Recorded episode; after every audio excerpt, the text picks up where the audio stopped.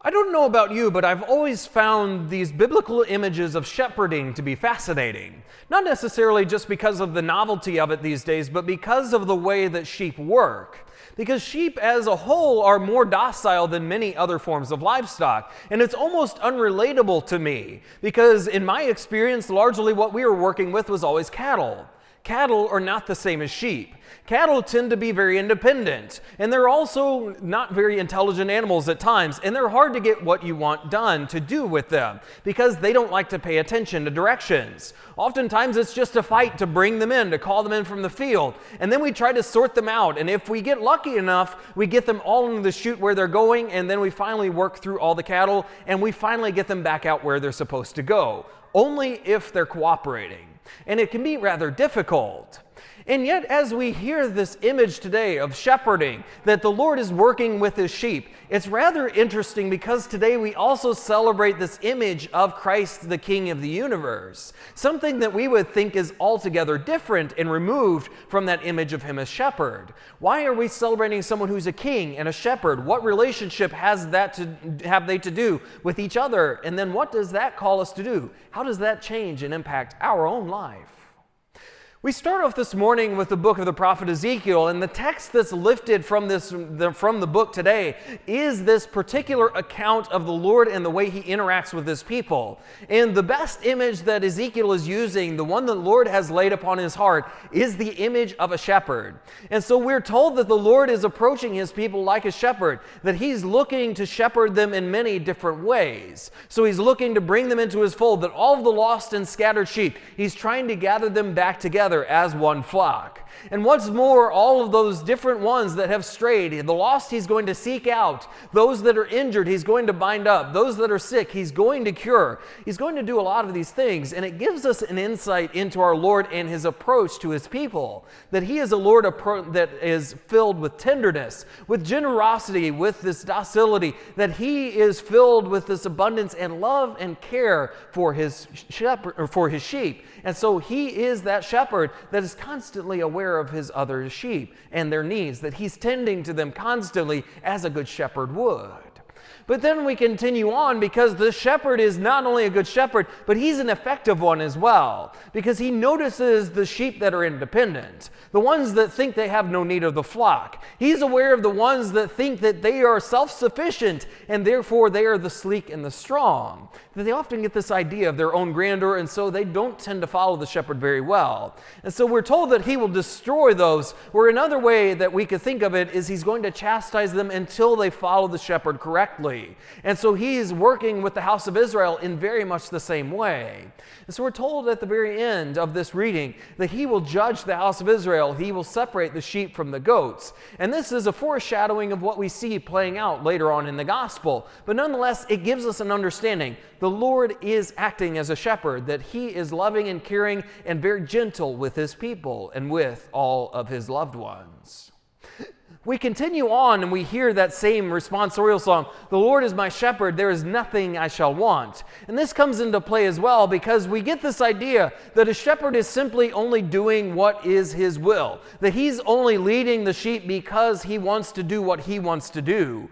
But he's actually leading the sheep because he knows what is for their good and what is for their benefit. And even the Lord ourselves, for each one of us, that we too need to have that docility towards the Lord because if we do follow him, there is nothing we shall want. The Lord is paying attention to our well being, and he wants for our good.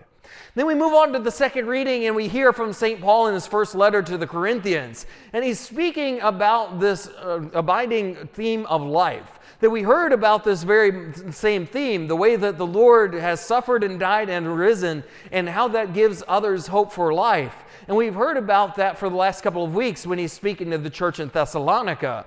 But he also speaks to that in the Corinthians as well, because he wants them to be aware of the progression of the end of times, because he wants them to know that the Lord has suffered and died so that he can rise again. And then those who have ri- also died in him can also rise. And so it's telling us about that great mystery of salvation the way that the Lord himself suffers and dies and rises again, so that we too can die and rise ourselves. And so he's telling about that progression. But then we're also told about a few different things that are going to happen at the end of time. That the Lord is going to abolish all power and authority that does not belong to him, that he's going to put everything under his feet so that all bow and they respect the Lord and his eternal rule. And the last enemy that is destroyed is one that no one in the entire history of humanity has ever conquered before death itself.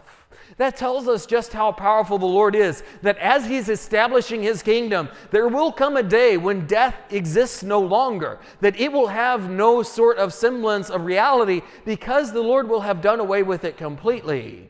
And so there will be that point in time, and the Lord will bring that to fruition at the end of time. So great is our ruler, our King, and our Lord, that even death itself has no power over Him, and as a consequence, if we follow the Lord, has no power over us. And then we finally move on to the gospel according to Matthew. We heard about in the first reading how the Lord is going to separate the sheep from the goats, and we see that play out in a very tangible way. They were told at the end of time the Lord is going to take all nations before him, and he's going to separate out the sheep from the goats. He's going to put the sheep on his right and the goats on his left.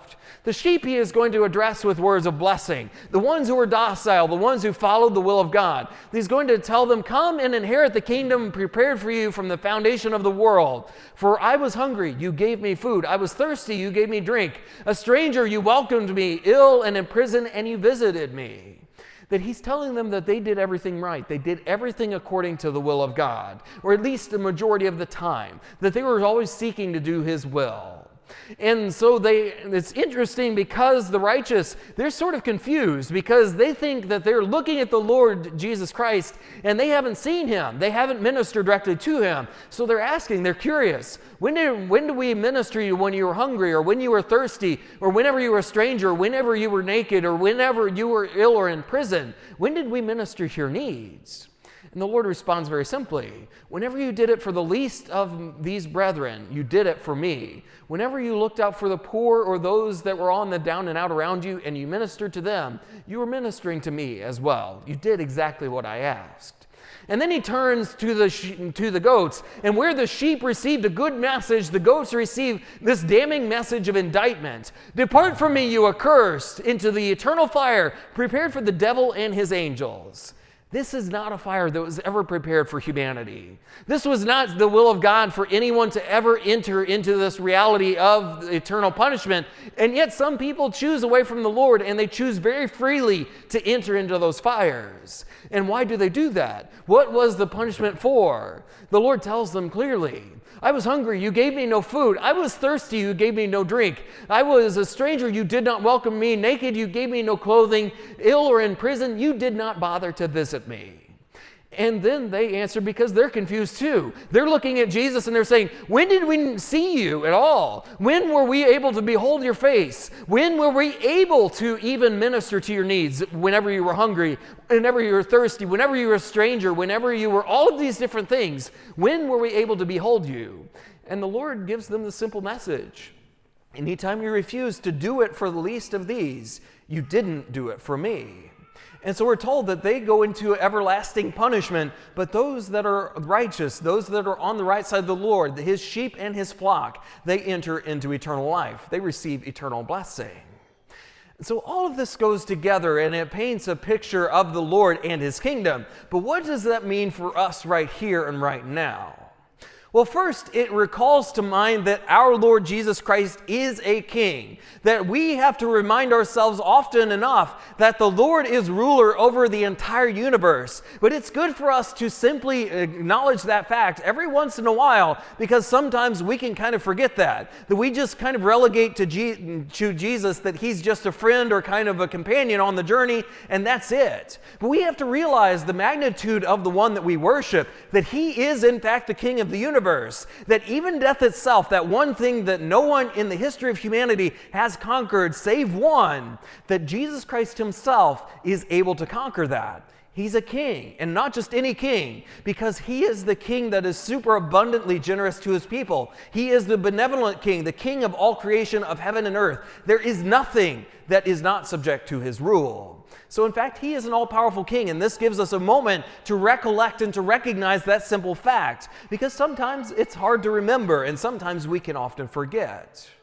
But then the second part of this comes into play the Lord is his shepherd. Because we've all heard about kings and different monarchs and rulers throughout the entirety of history, and we know how often they are trying to beat people into submission. They're trying to expand their kingdom and they're simply subsuming, and they're only really ever looking out for one person's interest, and that is their own.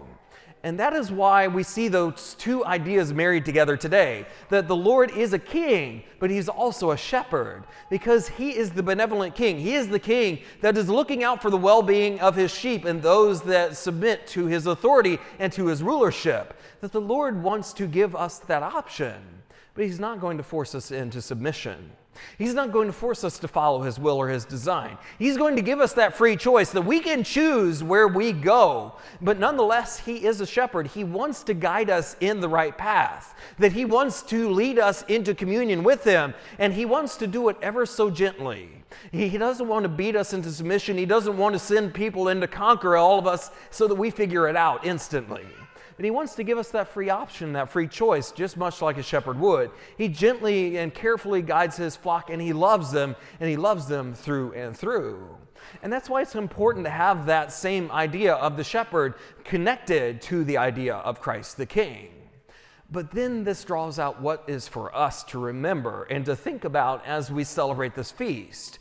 In this life, we have two fundamental choices, or we have a variety of choices, but it all centers around this question Who or what is king of your life? It may not seem like a relevant question, but the reality is that each and every one of us, at the end of the day, every day, have someone or something that is king, crowned ruler and Lord of our life.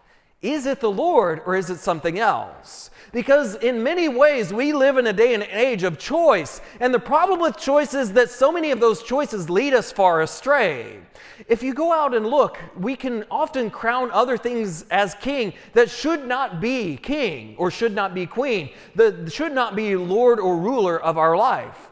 Take a look around. So many times we can just go into a public place, and what do you see people doing?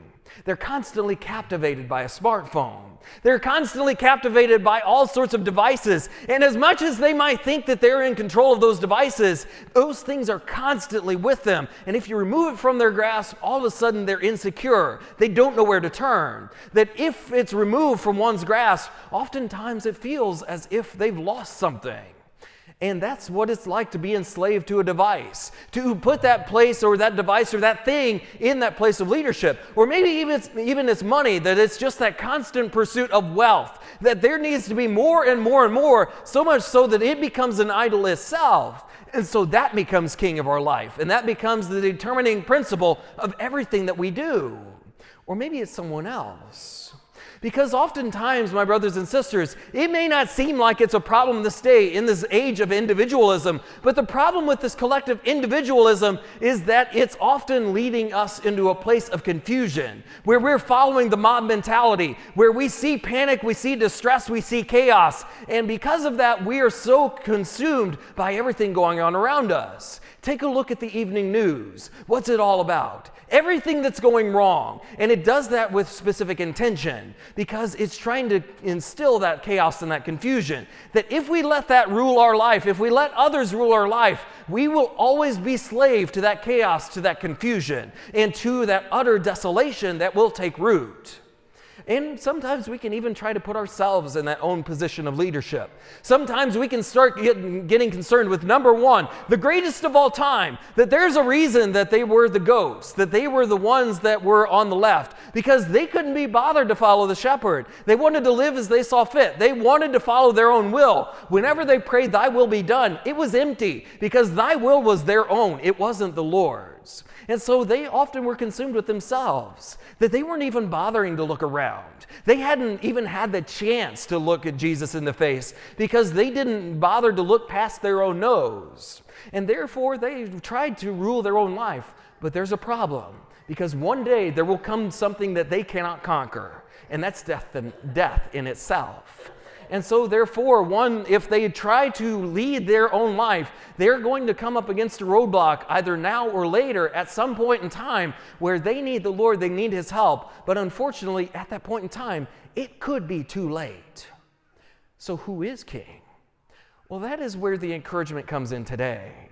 Because we should be crowning our Lord Jesus Christ as King of the universe, yes, but more specifically of each and every one of our hearts.